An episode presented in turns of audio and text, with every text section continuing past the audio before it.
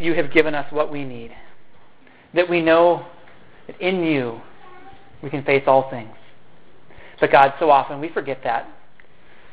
So, God, I pray that what happens today is that we would hear from you, we would be reminded from your word of your great power for us, and that it would strengthen our souls to remember that it is, it is indeed well in you. In Jesus' name we pray. Amen. So we're going to get to the end of the book of Philippians today. All summer long, we've been walking through this book of Philippians, and we're going to, we're going to finish up chapter 4 today. Although you might be thinking, oh no, I, I intended to read the book of Philippians and now it's too late. Well, you're in luck because we got one more week. Next week, we're going to do a summary of the whole book of Philippians. So, in fact, next week would be the ideal week for you to, to really dig into this book, to really ask the questions what is this whole book of Philippians about, anyways? What are some things that I need to apply from it? What are some key themes? So, I encourage you this week, if you haven't done it yet, and, and if you want to do it even more still, to be reading the book of Philippians and, and letting God Himself show you what this wonderful book is about. And so much of the book of Philippians is about our minds. One of the things that I've realized as an action point from the book of Philippians is that one of the things that we really need to be doing is to be training our minds to be thinking the right way about how we go through life. That's why the theme of my sermon today is the right mindset. It's so easy for our minds to get off track. And when our minds get off track, it's so often that they go to things that are meaningless or worse, destructive. So, what we need to do is to train our minds to focus on Christ. And as we do that, as we set our minds on Christ, God actually transforms us to make us more like Christ. In Philippians 3:10, which is I think probably one of the key passages in Philippians, that probably verses 8 through 14 there, in Philippians 3:10 it talks about knowing Christ and becoming like him. That's our goal. We seek to know Christ and we trust that God will transform us in that process. So, in today's passage, what we're going to do is we're going to see a few more things that we need to do to train our minds to think in the right way. So, first, we're going to look at chapter 4, verses 10 through 13. And then I'm going to read verses 14 through 19, but I'm actually going to skip over those for my sermon today because in a couple of months, we're going to do a one year anniversary of our capital campaign, and I'm going to do one sermon on giving, and I'm going to do it from this passage. I'm going to skip over those verses, and then I'll end by looking at verses 20 through 23. And just a little bit of context again about the book of Philippians. In many ways, this book, this letter, is a thank you note from the Apostle Paul to the church at Philippi. You see, Paul was a missionary who often traveled all around, and he relied on support from local churches. And we know from Scripture that the Philippians were one of those faithful supporting churches. So in some ways, this is Paul's letter saying, hey, thank you for your gift. That's what we're going to see when we in verse 10. We're going to see Paul rejoicing in the gift. Now, the Philippians, we know, sent a monetary gift with Epaphroditus. He was one of the guys who lived there. They sent a gift with him. And it sounds like the Philippians would have liked to have been able to give more or even more often, but the difficulties of geography just made that impossible. So when Paul talks about them not being able or not having the opportunity, that's what it's talking about. So this is a church that was supporting Paul, and Paul is thankful for their partnership. So verses 10 to 13, Paul says, I rejoice greatly in the Lord that at last you have renewed your concern for me. Indeed, you have been concerned, but you had no opportunity to show it. I am not saying this because I am in need, for I have learned to be content in whatever the circumstances. I know what it is to be in need, and I know what it is to have plenty. I have learned the secret of being content in any and every situation, whether well fed or hungry, whether living in plenty or in want. I can do everything through Him who gives me strength. This section starts off with Paul rejoicing, and specifically, it looks like he rejoiced when he received this gift that the Philippians sent. He was joyful that his friends partnered with him in the work of the gospel. So here's Paul once again showing a pattern of rejoicing. At least three times in this book, he has commanded us to rejoice, and now, as his way of life, he's setting the pattern that he was one who rejoiced. So this is one of those things then that we need to set our minds on. That we're talking about today, training our minds to think about the right things. One of the things we should be training our minds to do is to rejoice. So when things go well, you turn to God and say, God, thank you for what you've done. And, and when things are difficult, even as we, we prayed about the nation of Syria today, even when things are difficult, we still trust that God is in control. And we thank Him for who He is. Joy, rejoicing, joy, it means acknowledging that God is in control, trusting that He loves you and will take care of you. And we, we're grateful because of that. So Paul was grateful for this monetary gift, grateful for God's provision. But then Paul went on to say something peculiar. He, he basically says that he's not just happy because he received money. He says there, I'm not saying this because I am in need, which is kind of an odd thing to say. I was a, a supported missionary for six years. And and rarely did I ever say to people, "Oh, don't worry, you know, I'm I'm not in need." Usually, if you're talking to your supporters, you say, "Yeah, you know, I've got this and this that I could use some money for." But Paul said, it's, "I'm not saying this because I'm in need." He was thankful for the money, but it wasn't like he was in despair without the money. And from an earthly point of view, Paul was in need. In fact, Paul was in prison as he wrote this letter. And oftentimes, what you'll see in commentaries is that they'll remind you that in prison in those days, it wasn't like you showed up at the cafeteria three times a day for a square meal. Oftentimes, the prison wouldn't provide any food for the prisoners at all, and they would have to rely on outsiders to bring them food. Elsewhere, Paul spoke about his physical needs. In 1 Corinthians 4, verses 11 through 13, this is speaking about one moment in his life. He said, To this very hour we go hungry and thirsty. We are in rags. We are brutally treated. We are homeless. We work hard with our own hands. When we are cursed, we bless. When we are persecuted, we endure it. When we are slandered, we answer kindly. Up to this moment, we have become the scum of the earth, the refuse of the world. Now, does that sound like a guy to you that had all he needed? But here's the key Paul had trained his mind not to worry about those things. Remember what we looked at last week, last Sunday, when we looked at Philippians 4, verses 6 to 7, and Paul's command there was don't be anxious about anything, but in everything by prayer and petition with thanksgiving, present your requests to God.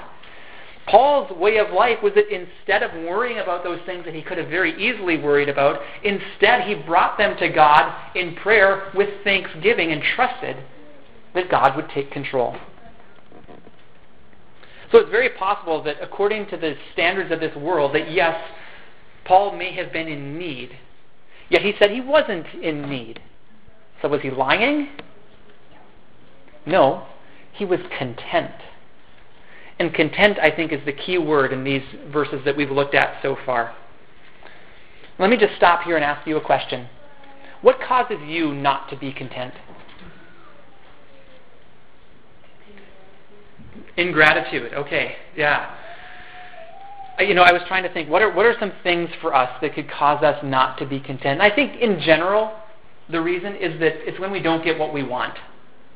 Usually, hey, I, I'm getting what I want. Everything's good. But then when I don't get what I want, all of a sudden the complaining comes, or the pity party. So being a, a lack of contentment comes from getting what we don't want. And for me, when I often think of discontentment in my life, I think of a season in my life in my 20s. Um, and I've mentioned it before here in my preaching, I'll say it again. When I was single and didn't want to be, when I was just hoping that my wife was going to come around that next corner, but uh, there were a lot of corners that I had to go around first, it turned out. And in my life, that led to a lot of discontentment. And, and Trust me, I have nobody to blame but myself in this for being discontent, at least. Um, but this world and the sinful nature will tempt us to be discontent when things don't go our way. Can we all agree with that? That when we don't get what we want, there is this part of us, inside of us, that wants to just cry out and say, hey, something's wrong here. And we want to whine about it. So, what is it for you? Is it relationships? Difficult relationship? Is it finances? Is it something at work or at school? Something that you're not getting that you want? See, contentment means being okay with what you have. Contentment, now actually, contentment was something that was highly valued in Paul's day. In the, Greco, in the Greco-Roman society where Paul was living, contentment was something that was highly valued. People would speak in lofty terms of it, saying, I'm content. And what they meant by that was I am able to take care of my own needs. I don't have to rely on anybody else. I am self sufficient. I can do what I need to do. So Paul took their word for contentment, but he changed it. You see, for Paul, being content didn't mean I can do this myself. For Paul, contentment meant I can do this in Christ. So one theologian, and this is really great, he noted that he changed contentment from self sufficiency to Christ sufficiency. So instead of looking at ourselves and saying, I can get myself through this, we look to Christ and say, Yes, He can get me through this. And for Paul, this was something he learned. I love this. In verse 11, it says, I am not saying this because I'm in need, for I have learned to be content, whatever the circumstances. I was struck by that word learned this week because contentment is not something that we have naturally within ourselves. Contentment is not something that you are born with. Look at any baby who cries, or, or any older kid that cries, or, or yourself when things don't go your way. Contentment is not something that is natural for us. So, what Paul said here is that he learned contentment. Now, I'm not going to say that I've learned everything that there is to learn about contentment. But I will say that I've learned a lesson. I remember one of the worst nights of my discontentment. So again, think back to my, my single years, and I'm you know 25, 26, and uh, I remember one of the worst nights in particular. I, I, I went into my bedroom and, and it was just going terrible, and I, I I, basically, I was angry with God. And if you would have asked me, I wouldn't have used those words because I would have known to use different words to try to cover it up a little bit. But basically, I was angry and discontent with God. And, and I knew that that was wrong, so I, I opened up my Bible and I opened up to a verse that almost, uh, my first reaction to it was that it enraged me even more. It talked about God giving us the desires of our heart. And I just looked at that verse, and the first thought in my mind was, Are you kidding me? Are you, are you kidding me? You're going to give me the, yeah, that's the way it's been going in my life. That, that's, that was the first thought that ran through my mind. But the second thought, praise the Lord, that ran through my mind was this idea that, wait a second, it is true. I, I was faced that night with a dilemma. Either I had to believe that God loved me or he didn't. Either I had to believe that God cared for me or he didn't. That God's word was true or that it wasn't. And as I looked at that one verse and I, I had a difficult time seeing how it was true in my life, praise the Lord, I came to the point where I made a commitment to trust in God. That, that yes, He did still love me. Yes, He did still care for me and had good plans for me. And I think that our, our discontentment comes from a wrong view of things in there. We, we can be pretty needy people, pretty demanding people. When we don't get our way, it's all too easy to go to God and say, God, you're the one who's doing this. How come? See, contentment is something that we need to learn. And I'm not going to say that I've, I've learned perfect contentment, but I will say I think that the tide shifted that evening when I made that commitment to say, okay, God, I'm going to take you at your word anyways. In spite of the way that I'm feeling, I'm going to trust you that you're in control and that you do care for me. So contentment again is something that we need to learn. It doesn't come naturally. In verse 12, I love this. Paul called it a secret. He's like, "Come here, guys. I got something to tell you. There's a secret." For Paul, it meant that whether he had enough food or not, or whether he had enough money or not, he could be content. So, what is the secret? Well, it's verse 13. I can do everything through him who gives me strength. See, the, the secret is that God will strengthen us.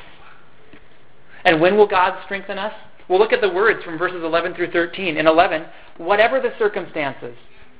In verse 12, in any and every situation. And in verse 13, everything. Paul learned that he could face whatever God would allow him to face because of the strength of Christ. And here's how I like to put it if I have Christ, I have enough. I remember in that season of my life going through the real difficult time and then having that, that moment with God I, I just made the commitment that I would trust that He was looking out for my best interest. Very shortly after that, I remember going to a conference and singing the song Enough, the song that we just sang. And I remember rejoicing in my soul in those words saying, God, all of you is more than enough. Have you trained your soul to get to that point? When things don't go the way that you want them to go, have you trained your soul to remember that God is enough? That God will strengthen you in any and every situation. The secret of contentment is knowing to depend on the Lord in everything. The secret of contentment is knowing that God has the power to do exactly what He wants to do in our lives and in our circumstances. That's why Paul prayed in Ephesians 1:19 that we would know God's incomparably great power for us who believe. There's something that we don't know about God.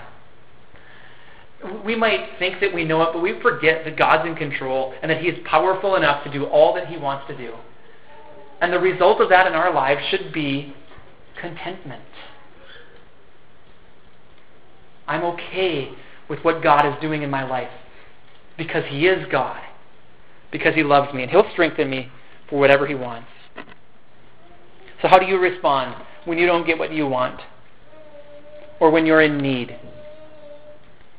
Or when you have far too many things that are piling up on your plate and you feel like you're at your wits' end? How do you respond? Do you throw a pity party? Again, pity is just one of the many faces of pride. Pity is me saying, I don't have what I want and I'm going to let God know about it. How do you respond? The Greco Roman response was to pick yourself up by the bootstraps and say, I can do this. I can get myself through this. I am self sufficient. Maybe some of you are tempted to be that way. But the answer is not self sufficiency, it is Christ sufficiency, looking to Him and saying, okay, if God's allowing me to go through this, He'll also strengthen me to go through it. And here's where I just have to mention I think a lot of people misunderstand verse 13. A lot of people take verse 13 to assume that they can do whatever they want to do. I wonder how many times Philippians 4:13 has been mon- mentioned in a sports huddle or a, a pregame pep talk. I can do everything.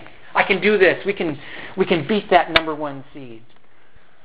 I just am not exactly sure that that's what that's saying. I think rather the right way to interpret verse 13 is that we can do whatever God wants us to do. It's not whatever I want to do. We can do whatever God wants us to do.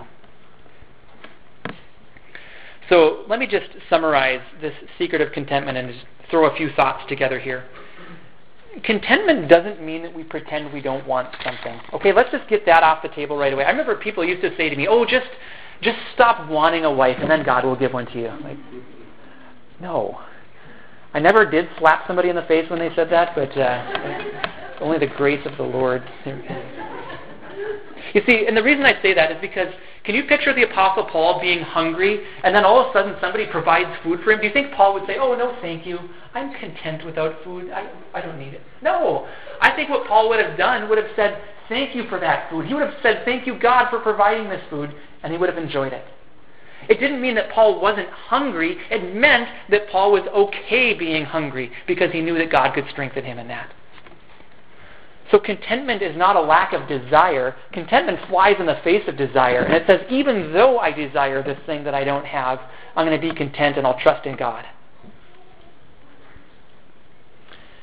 Contentment means being okay with what God provides, and it means being okay even if you don't get what you want. And that's a secret that I want you all to learn. I want to keep learning that one as well. God will take care of our needs. Jesus promised as much in Matthew 6, in that passage where Jesus said, Don't worry. He promised us that if we look to God first and His kingdom and His righteousness, that all these things will be given to you as well. Talking about food and clothing. See, we have a God who loves us and cares for us. We can be content in Him. Will you learn this lesson, this secret of contentment? Don't let your desires consume your thoughts. I think it's all too easy for us when we're feeling discontent to think only about our desires. And where does that lead to? Disappointment or worry, discontentment for sure. But instead, trust that God loves you and will take care of you.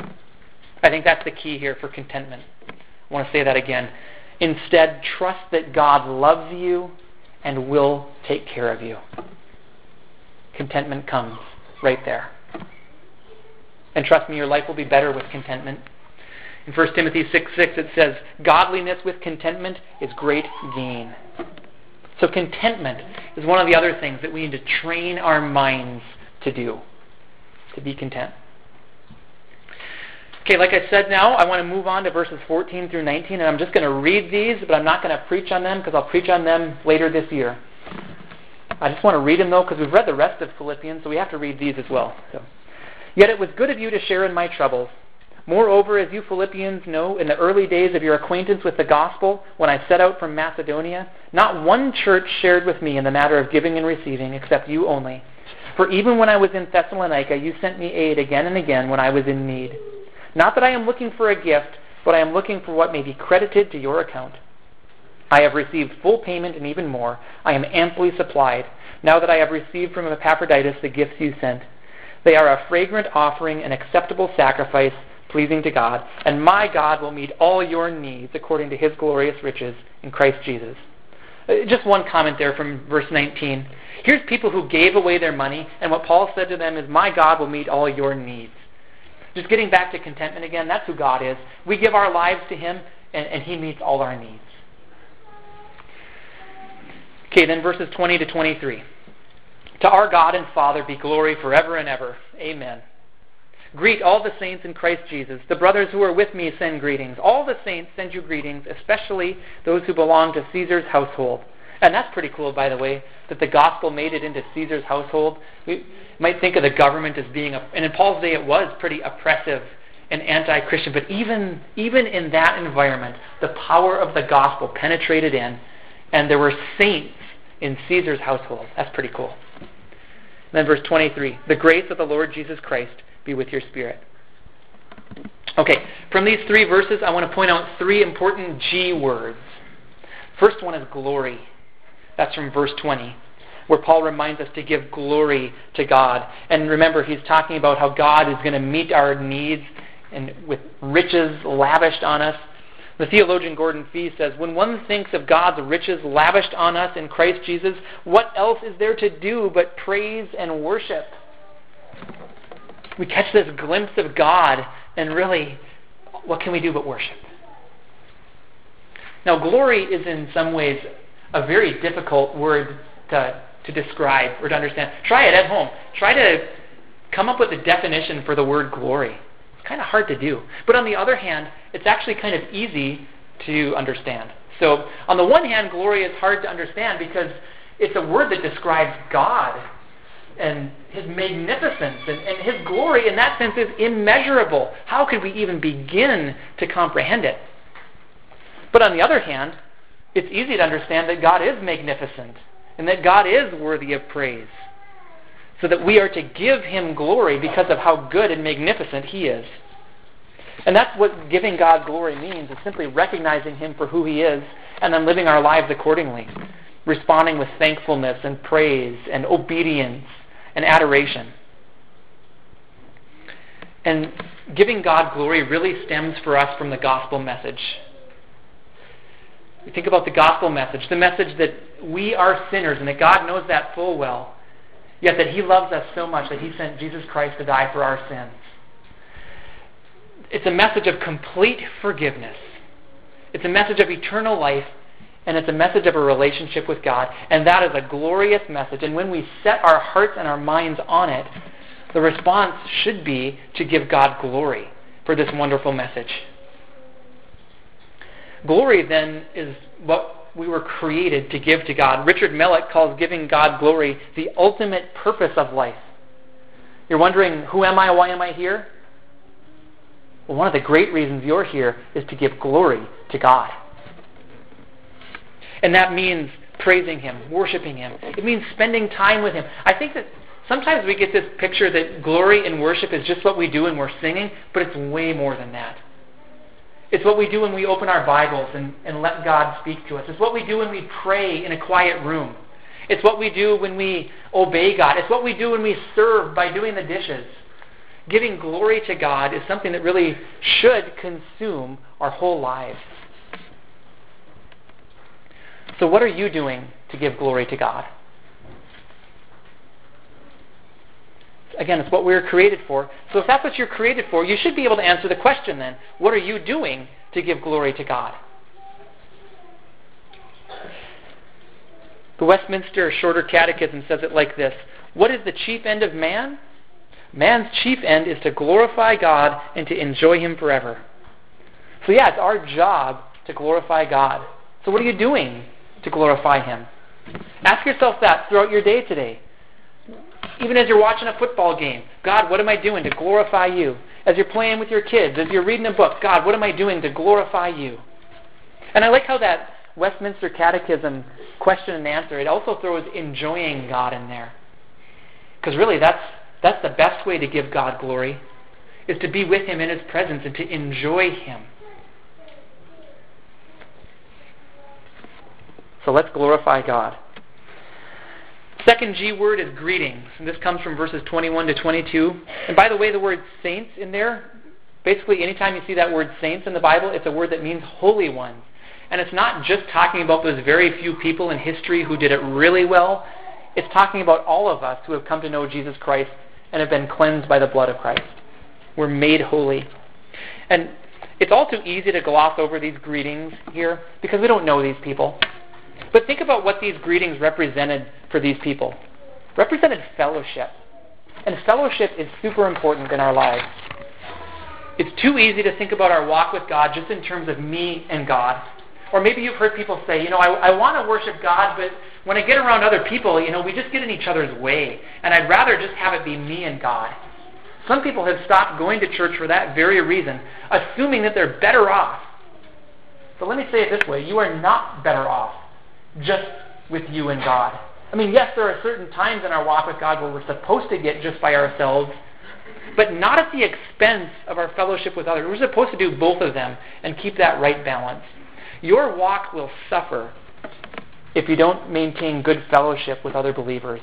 And yeah, sometimes it gets sticky. We saw that at the beginning of chapter 4 where Paul tried to put out a little fire between two women who couldn't get along. But even if it's difficult, please know that your walk with God is better in fellowship with other people. So, are you actively engaging with other believers? One of the ways to apply this, and I'm just going to give another plug for this, is our small group Bible studies here at Cornerstone. We're going to have five of them starting up very soon. And I want to urge you to be a regular part of one of those small group Bible studies. Because it'll be a place for you not only to open up God's Word and learn from it, but to do that in community with other people. To, to be sharing your prayer requests, to be rejoicing when God answers your prayer requests to be spurred on by each other, and to do your part in spurring others on. So I want to encourage you to be part of one of those small group Bible studies when they start. Then our third G word here is grace in verse 23. And again, it's easy to gloss over the word grace because Paul uses it so often, especially at the beginning and ending of his letters.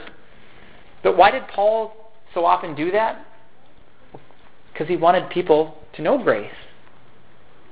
The word grace means gift or kindness. It talks about God's gift to us, God's wonderful mercy to us, the fact that He loves us, and that we can live in His power and in His strength.